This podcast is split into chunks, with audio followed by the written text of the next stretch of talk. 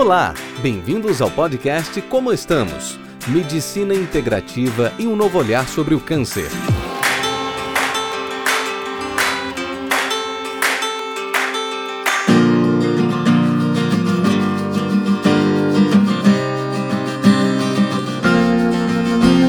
Olá, pessoal. Bem-vindos a mais um episódio do nosso podcast.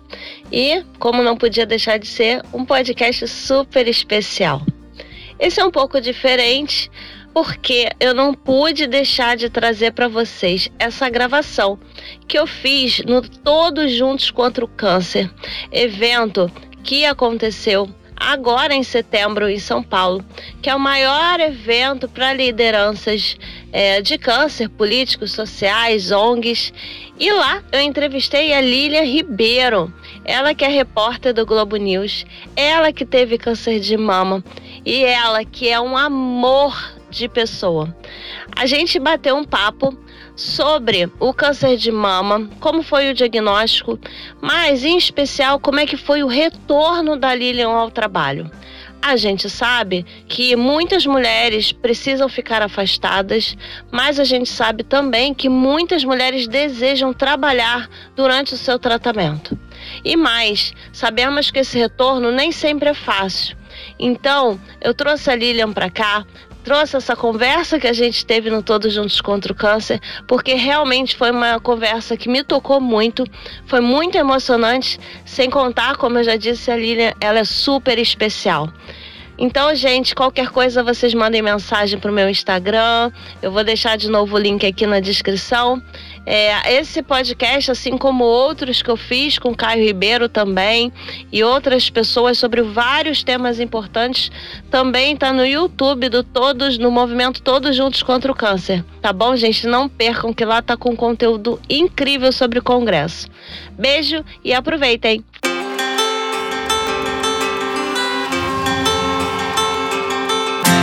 Como estamos? Medicina integrativa e um novo olhar sobre o câncer.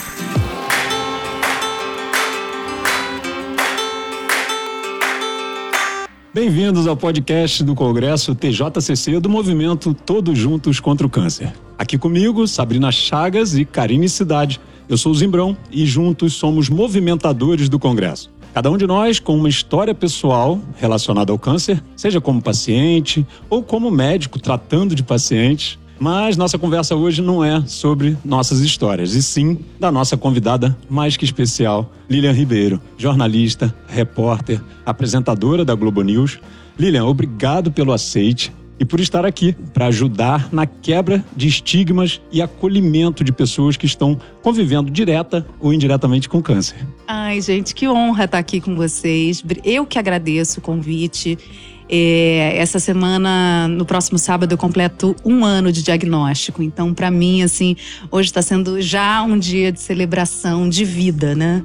É, e de caminho, desse caminho que segue. Que maravilha. Meninas, já falei muito, já apresentei. ah, a gente quer agradecer. Eu sou Sabrina Chagas, oncologista clínica e também familiar de paciente. E trazer a Lilian, né? A gente que acompanha o seu trabalho há bastante tempo é muito bom e, e eu acredito que você vai esperar muitas pessoas aqui mais uma vez. Então, obrigada por ter aceitado. E vamos que vamos. Prazer, Lilian. Fico muito feliz aqui também representando a Rede Espiricê, que trabalha nesse tema na causa de mulher, trabalho e câncer. E você é uma representatividade também da, do enfrentamento de como lidar e como se reintegrar no mercado novamente após um diagnóstico. Obrigada por estar aqui. Ai, muito obrigada. Então vamos lá. Lilian, quando a gente pensou nesse tema, né, uma série de podcasts que estão acontecendo aqui no evento, a gente pensou e nos temas que iam fazer e tal. E, e aí o que, que veio à minha cabeça? Eu acompanhei muito né, a sua história, até porque eu sou. É, eu assisto muito ao canal, né? E, e, vejo o teu trabalho e tal. E aí, quando você declarou que, que estava iniciando o tratamento, aquilo me impactou muito, né? Até por ser ex-paciente também. E aí eu percebi que você praticamente não parou, né? Então eu falei, cara, ela continuou trabalhando e assim, no meio do tratamento apareceu lá careca e aquele todo aquele estigma que o câncer traz, né? Você apareceu e, e isso me mexeu muito porque eu achei é, não só inspirador pela, pela tua história, pela tua jornada como jornalista, mas o fato de você encarar o trabalho e continuar. Então, o tema, a gente vai é, a ideia central é a gente falar sobre isso. Como é que foi essa tua relação com o trabalho? Isso foi uma opção sua ou foi uma, uma exigência? Você escolheu? Como é que foi essa questão mais legal, assim, da, da tua relação com a, com a Globo, né? Com a Globo News? Totalmente minha. É, mas apoiada pela empresa. Ele pediu pra gente não bater na mesa. A primeira coisa que eu faço na é na mesa. É, o que, que aconteceu? Em primeiro lugar, eu acho que é importante dizer para as pessoas que quando eu recebi o diagnóstico, eu perguntei ao meu médico, o meu oncologista, Dr. José Bines, falei, doutor, quanto tempo eu tenho que me afastar? Foi uma das primeiras perguntas, como é que a gente, como é que é burocraticamente? E ele falou, você tem certeza que você quer parar de trabalhar? Sendo que antes disso, a minha mastologista, a doutora Fernanda Marinho, tinha me feito a mesma pergunta. Eu falei assim, ah, agora eu vou ter que parar de trabalhar? Ela, não sei se você vai ter que trabalhar, parar de trabalhar. O trabalho pode te fazer bem. E, e os dois falaram praticamente a mesma coisa. Vamos ver o que, que acontece. Faça a primeira sessão de quimioterapia. Veja como você se sente. E se você tiver vontade, o trabalho pode te fazer bem. Se há alguma coisa que é, porque é aquilo, né? Quem está sofrendo com o trabalho, no meio de um tratamento, deve ser outra história. Uhum. No meu caso, eu amo o que eu faço. É, e foi curioso, assim. Eu fiz a, a, primeira sessão de quimioterapia, comecei com os ciclos é, de quimio vermelha, e que todo mundo fica apavorado, né? Como é que vai ser? E aí, três dias depois, eu estava fazendo exercício, estava malhando. Eu falei, ah, então eu acho que vai dar. e fui para consulta de, de revisão depois dessa é, sessão e combinei com o médico. Falei, não, então vou tentar voltar a trabalhar. Quando eu voltei, eu, eu tenho essa imagem na minha cabeça, entrando na portaria da Globo, e foi como ressuscitar.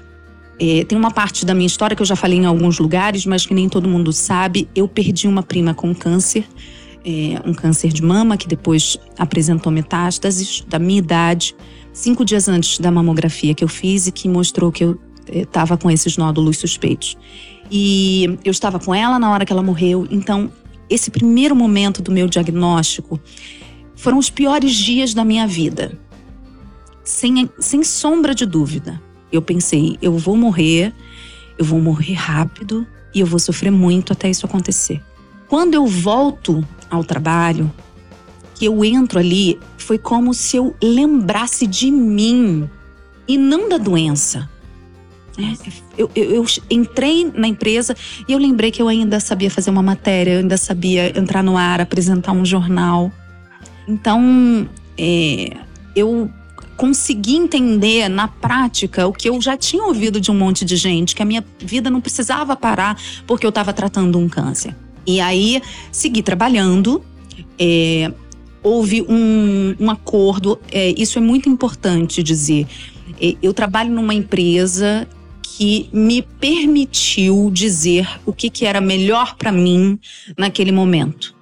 Então, a todo momento eu estive livre para, se eu quisesse parar de trabalhar, não trabalhar. É, eu ouvi de um dos meus diretores: você só precisa me prometer uma coisa. O dia que você não estiver bem, você não vai vir. Então, isso muda tudo, né? porque eu me sinto livre para trabalhar quando eu estiver bem e permanecer em casa quando eu não estiver. E aí a gente montou uma certa escala nas semanas é, de, de quimioterapia eu fazia a cada 15 dias, então nas semanas de quimioterapia eu trabalhava, eu, eu descansava um pouco mais, folgava alguns dias ali, três, quatro dias, e depois retornava ao trabalho. E assim fui fazendo. É, fiz a primeira, segunda sessão, o cabelo caiu. E aí, quando o cabelo caiu, você trabalhando com a imagem é um dilema. Né? É, num, num meio em que a gente agora está começando a desconstruir muitas questões que envolvem a imagem é, e o que, que é beleza, o que, que não é beleza, mas ainda é muito difícil discutir essas questões. É, às vezes, nem discutir essas questões, mas a gente mesmo tentar ultrapassar algumas barreiras que parecem já estar tá colocadas. Então, quando o meu cabelo caiu, eu usei a touca gelada para tentar impedir a queda, mas estava caindo muito. E esse processo de ver o cabelo cair começou a me levar lá para aquele lugar antes de entrar na portaria da Globo, sabe? E eu não queria voltar para lá. Falei, cara, isso não tá me fazendo bem. Porque eu digo assim, eu não vou ficar segurando um cabelo que insiste em cair. Eu vou raspar. Raspei o cabelo e aí coloquei isso, né? Falei, olha, amanhã eu não venho porque eu vou raspar e eu não sei como eu vou ficar. Fiquei, ah, fiquei bem. Botei um pagode para tocar, raspei o cabelo. E minha filha pintou as pontinhas do cabelo dela de azuis. Ela tem seis anos. Pra, fizemos essa transformação juntas. E aí falei, olha, como é que vai ser? Eu tinha uma peruca comprada. É, vou botar peruca? Não vou botar peruca? Tentei, não rolou. E aí eu levei essa questão para Globo News. Olha, é, vocês se incomodam se eu vier com um lenço na cabeça trabalhar? Eu fiz essa proposta imaginando que eles iam dizer: Lilian, acho que não, vai ser muita exposição, né? Eu já tinha até a resposta montada na minha cabeça. E para minha surpresa, não foi isso que veio. O que veio foi assim: tá, vamos lá. Na verdade, o que surgiu foi até uma preocupação, assim. É, mas você tem certeza ficar aqui nesse ambiente? A gente ainda, né, num, num cenário de pandemia. Então houve ali um, um, debate médico da própria equipe médica da Globo, é, do quanto era seguro ou bom para mim permanecer trabalhando. E chegaram à conclusão de que sim, eu tinha condições de trabalhar, como a equipe médica que me acompanha já tinha dado aval. E aí chegou a hora de contar para as pessoas. Eu, eu imaginava que ia ter alguma repercussão, mas eu não imaginava que ia ser do tamanho que foi. E eu acho que acabou levantando muito nessa possibilidade, assim, não é nem todo mundo trabalha numa empresa como eu trabalho, com né, do porte da Globo, é, com o tipo de olhar que eu tenho da minha chefia, é, a própria essência do trabalho, tem alguns trabalhos que não vão permitir que as pessoas continuem atuando, tem um bocado de gente que pode continuar trabalhando enquanto se trata. Né? Então acho que isso ficou, pelo menos levantou essa possibilidade para muitas muitos pacientes, médicos e para as empresas também. Desmistifica, né? Eu acho que assim, o que você traz e que eu que eu trago também é, no grupo Espírito que a gente trabalha muito com isso, é dizer assim: eu tô com câncer, eu não posso fazer isso. O fato de você ter aparecido com o lenço é, é você dar também a possibilidade de dizer: não importa, tô ok, eu, mas é, eu, eu tô sem cabelo, estou tratando, mas eu sei falar, eu sei da matéria, eu, eu sou talentosa. Então você está vendendo o seu trabalho, né? O, você não é o câncer, você é a Lilian Ribeiro, que você é, tem uma profissão, tem, né? Então eu acho que isso desmistifica. Isso foi muito bom, porque às vezes para você se mostrar, e eu sei que é difícil, principalmente para a imagem da mulher, a mulher é muito vaidosa, né? Então a preocupação deles é assim, e vai ficar bem para você? Que bom que tem uma empresa assim, porque tem muitas que não, não acolhem dessa forma, muitas que olham assim, olha, daqui a um tempo ela vai ter que sair a gente vai perder uma, uma força de trabalho. E quanto mais a gente falar dentro das empresas desse acolhimento, desse olhar humano, porque pode acontecer com qualquer um, né? Eu já tive uma pessoa, um diretor, que se trancava dentro da sala para não dizer que estava com câncer. Porque ele, ele ficava com vergonha disso. Então, assim, eu acho que essa, essa sua proposta, essa, a, também a, a posição da sua empresa, da Globo, de mostrar isso é dizer: é possível. Então, foi, acho que foi maravilhoso. Sim, um exemplo, acho que é por isso que a gente quis trazer esse tema até, porque a ideia é essa, né? Motivar e inspirar. E isso foi em rede nacional, né? Exatamente. Não, e o que eu achei essencial também é você se permitir né? Porque é, tanto em relação ao trabalho quanto em relação a várias outras questões, o paciente ele muitas vezes se sente obrigado a seguir um caminho que ele já ouviu falar, que alguém falou, que o médico diz. Não, vou tentar, vou viver cada dia, um dia, né? Que a gente acha, a gente, a gente tem diagnóstico, eu falo a gente, né, em nome de todos os pacientes. É, a gente tem diagnóstico, já planeja toda a caminhada, né? Já sabe como é que vai ser a volta, já sabe como é que vai voltar o cabelo e a gente não sabe de nada. O cabelo volta de um jeito completamente diferente, a gente volta pro trabalho completamente diferente, nosso corpo tá completamente diferente.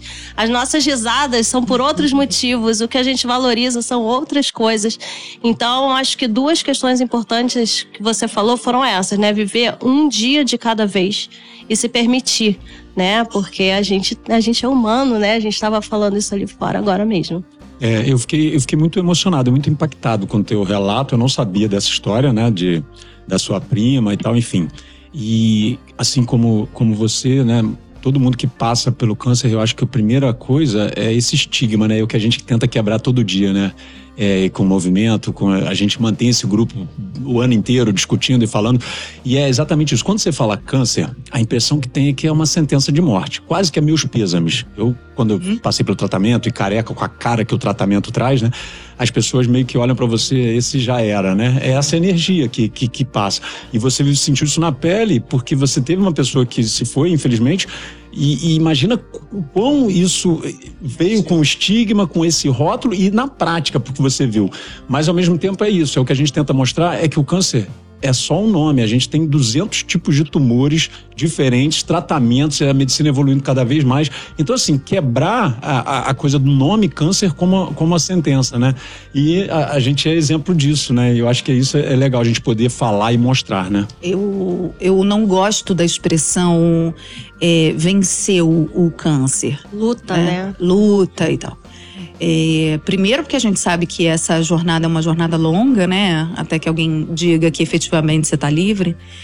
Mas pode ser que ali na esquina outra coisa esteja à sua espera, a gente nunca sabe. Ninguém, nem os pacientes oncológicos e nem quem não é.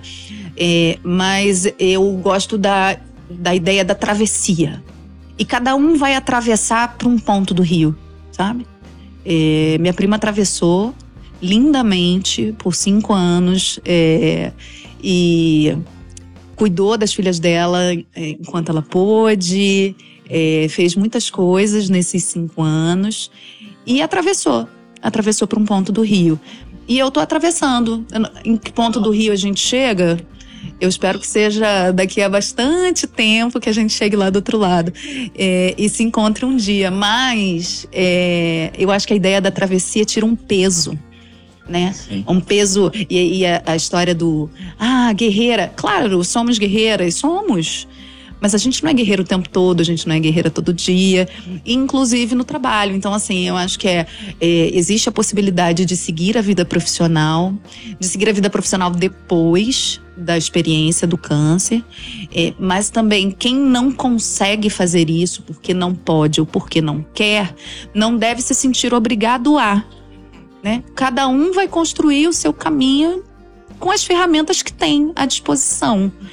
É, o que eu acho importante é que cada vez mais ferramentas estejam disponíveis, né? Para que as pessoas façam escolhas. Você tocou num ponto importante, que é a questão dos sobreviventes, né? Nos Estados Unidos a gente chama de survivorship. É, saiu um dado essa semana de que nos Estados Unidos vão ser 18 milhões de sobreviventes, 5% da população americana, pessoas que sobreviveram ao câncer. E a gente sabe que existe uma, entre aspas, uma síndrome pós-traumática, né? Eu costumo contar para meus pacientes como se fosse assim. Quando a gente vê a nossa casa pegando fogo, a gente fica forte e a gente quer salvar tudo que a gente pode daquela casa correndo.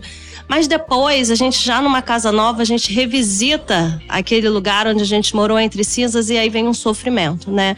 Então eu, eu percebo muito que quando tem um diagnóstico, começa o tratamento, vestimos nossas capas, né? E a gente vai passar por isso. Mas depois vem um pensar, né, uma reanalisar, reviver, como é que vai ser essa readaptar é, você nesse momento, né? Não sei se é esse o momento em que você está, mas você está percebendo alguma diferença agora do que quando você estava passando pelo tratamento? Ah, brutal. É, e eu precisei pedir ajuda. É, uma amiga me falou o seguinte: você apertou o botão sobrevivência.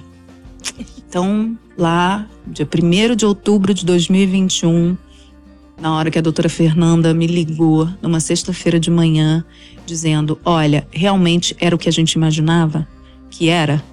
A minha vida mudou e ali eu apertei o botão sobrevivência. E fui tentando construir um caminho de força, eh, de, de não me entregar, eh, tentando viver ao máximo a minha vida mesmo. Então, assim, é, viajando para onde eu podia viajar num contexto de pandemia, cuidando da minha filha, levando ela para a escola, é, enfim, fazendo aquilo que estava é, ao meu alcance. Minhas atividades físicas que foram fundamentais nesse processo também. E aí fui químio. É, eu, aliás, você me perguntou isso, eu acho que eu não, não respondi.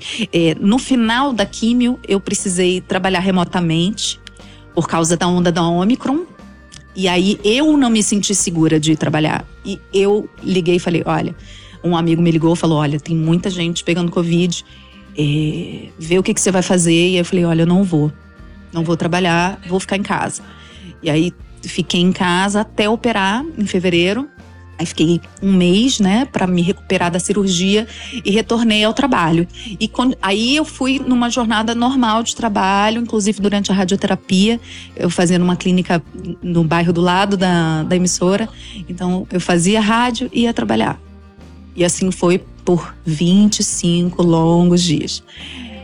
Quando acabou a radioterapia, que é, essa sensação, apesar de eu continuar tomando medicações, né, faço, faço hormonioterapia e tal, tem que todo mês tomar aquela injeçãozinha, não sei o quê, lidando com efeitos colaterais dessas medicações novas, na minha cabeça eu tinha feito esse trajeto assim, quando eu chegar lá, quando acabar a radioterapia, acabou.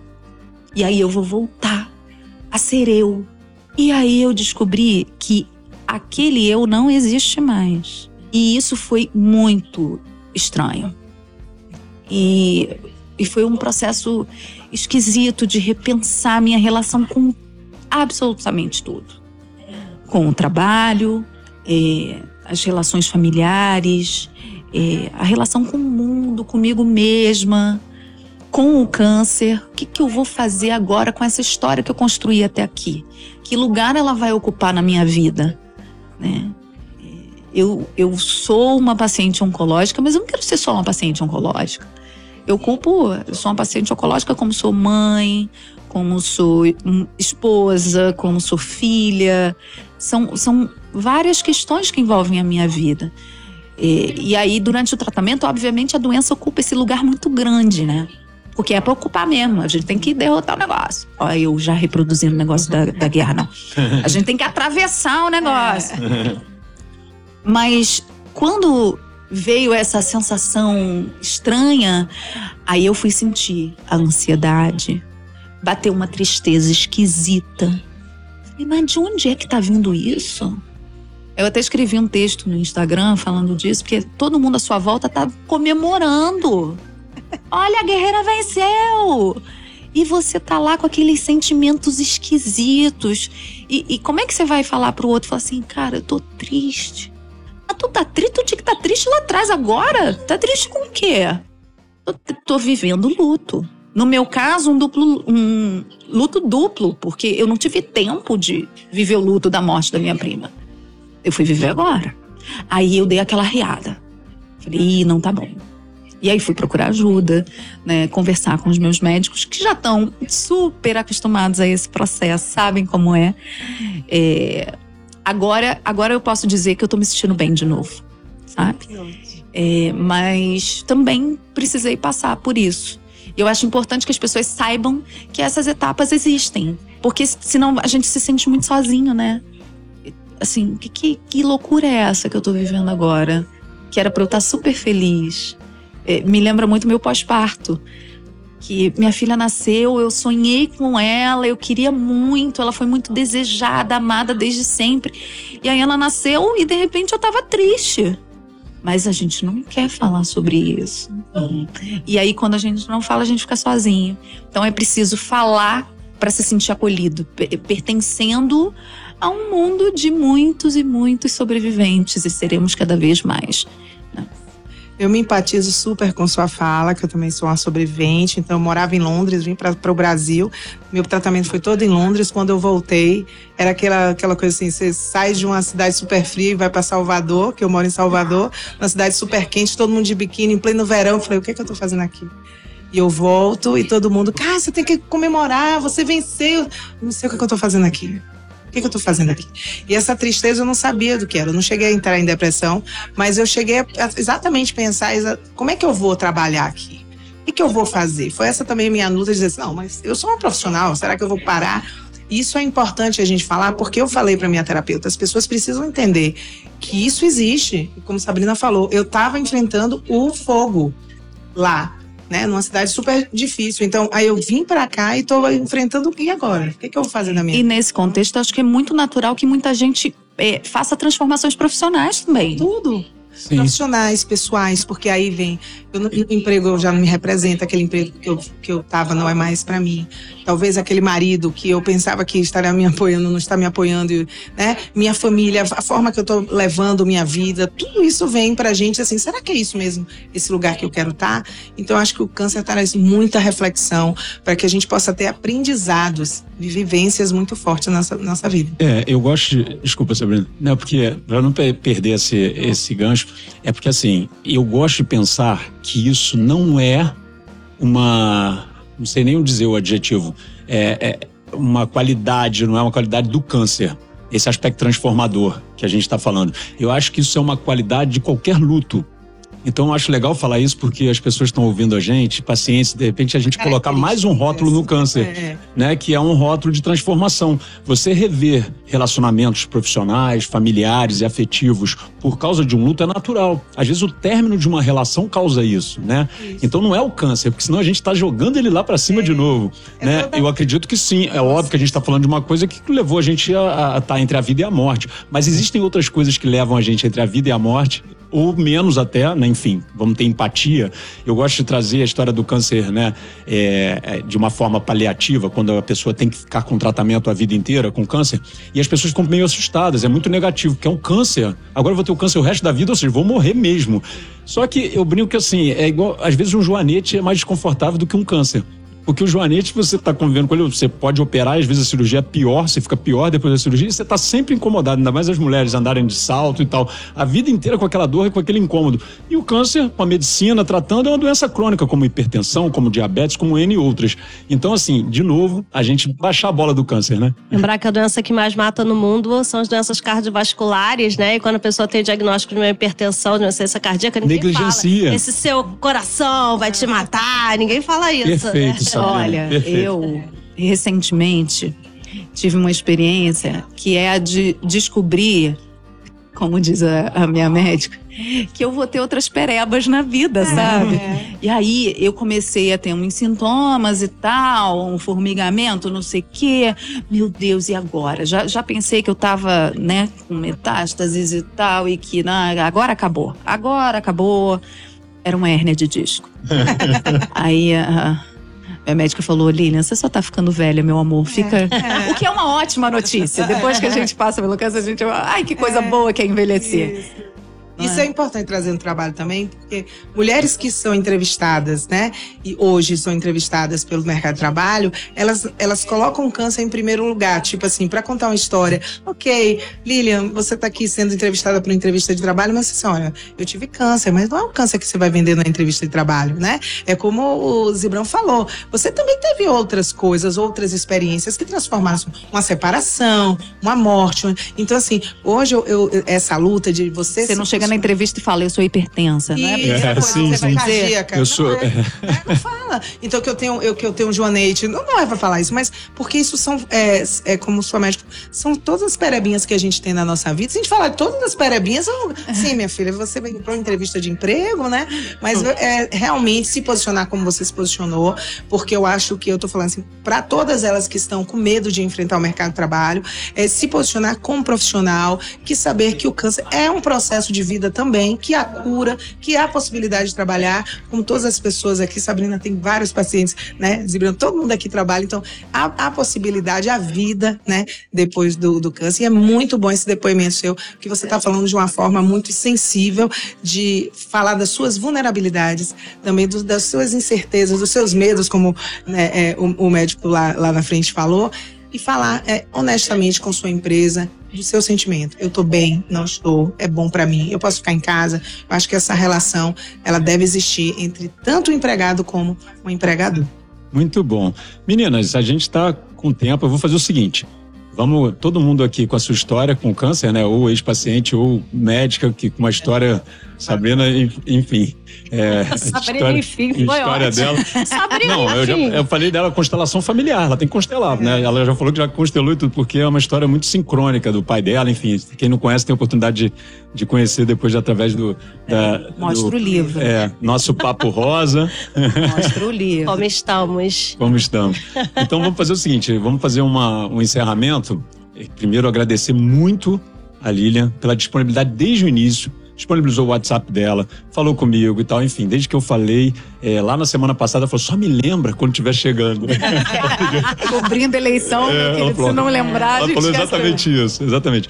E, mas aí eu queria que cada um deixasse agora um, um, depoimento, né? Cada um começar com a Lilian. Não, vamos encerrar com a Lilian, melhor, né? É. Que era a nossa convidada começar daqui para lá, né? Fica à vontade. Eu só queria agradecer, porque para mim isso é uma pauta muito importante. Eu acho que a gente tem que trazer do TJCC muito mais pautas sobre as para empoderar essas mulheres, principalmente mulheres que ficam com medo porque são mães, enfim, são eliminadas já no processo seletivo, né? Você é mãe, não tem ninguém para criar, enfim, ainda teve câncer, pronto. Aí ela fica com várias noias na cabeça. Então acho que a gente tem que empoderar essas mulheres. É possível, é possível também usar lenço no trabalho, é possível também cair o cabelo, é possível não ter e você continuar a trabalhar, porque você você não é o câncer, né? Muito obrigada. Também quero agradecer. É, eu acho que algumas mensagens que ficam, né? A gente já comentou, é entender que é um processo, que é uma ponte, é uma travessia, é, acolher nossas tristezas, porque a gente, a gente fica triste, né? E quem, quem não fica. É, e saber pedir ajuda, né? Porque não só no câncer, mas é, o ser humano não sabe pedir ajuda.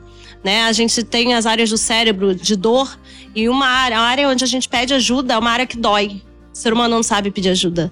Então, acho que essa é uma mensagem importante, né? Que dentro, dentre tantas, é, tantos desafios, a gente saiba se acolher e pedir ajuda. Obrigada, Lili. É, bem, eu como representante masculino aqui, né? Então, assim, eu acho que a mensagem que eu quero dizer é porque para o homem é muito mais difícil se vulnerabilizar, né? Pela cobrança, pelo patriarcado, por todo esse machismo, né? Então eu costumo dizer que por eu ter um câncer de testículo, ter tido um câncer de testículo, não há nada mais fálico e masculino, né, do que um câncer de testículo, é, me fez. eu vou nas rodas de conversa de homens, e aí os homens se apresentam. Eu sou Vinícius Zembrão, sou cis, hétero, aí põe um monte de rótulos, né? Eu detesto rótulos. Agora eu me apresento da seguinte forma: eu sou o Zembrão brochável. o que que eu falo depois dessa, né? Eu sei que tinha que ter ficado por último. Olha, gente, o que eu quero dizer. Primeiro, muito obrigada pelo convite. Adorei esse papo. É, acho que a gente ficaria ainda muitas horas aqui falando disso. Mas se eu tiver que deixar uma mensagem para quem está nos ouvindo, sobretudo para quem está neste momento recebendo a ligação, é, abrindo o site do laboratório, olhando seu laudo de biópsia e descobrindo que daqui para frente as coisas serão diferentes, que tem um câncer. É, é um, uma bandeira colocada num ponto do seu caminho, é, fincada ali num ponto muito importante, sim. Coisas mudam a partir dessa bandeira, mas ela é um ponto do caminho. O caminho quem percorre é você, não é o câncer. Então, muita saúde para todos nós. Obrigada. Muito bom. Muito bom.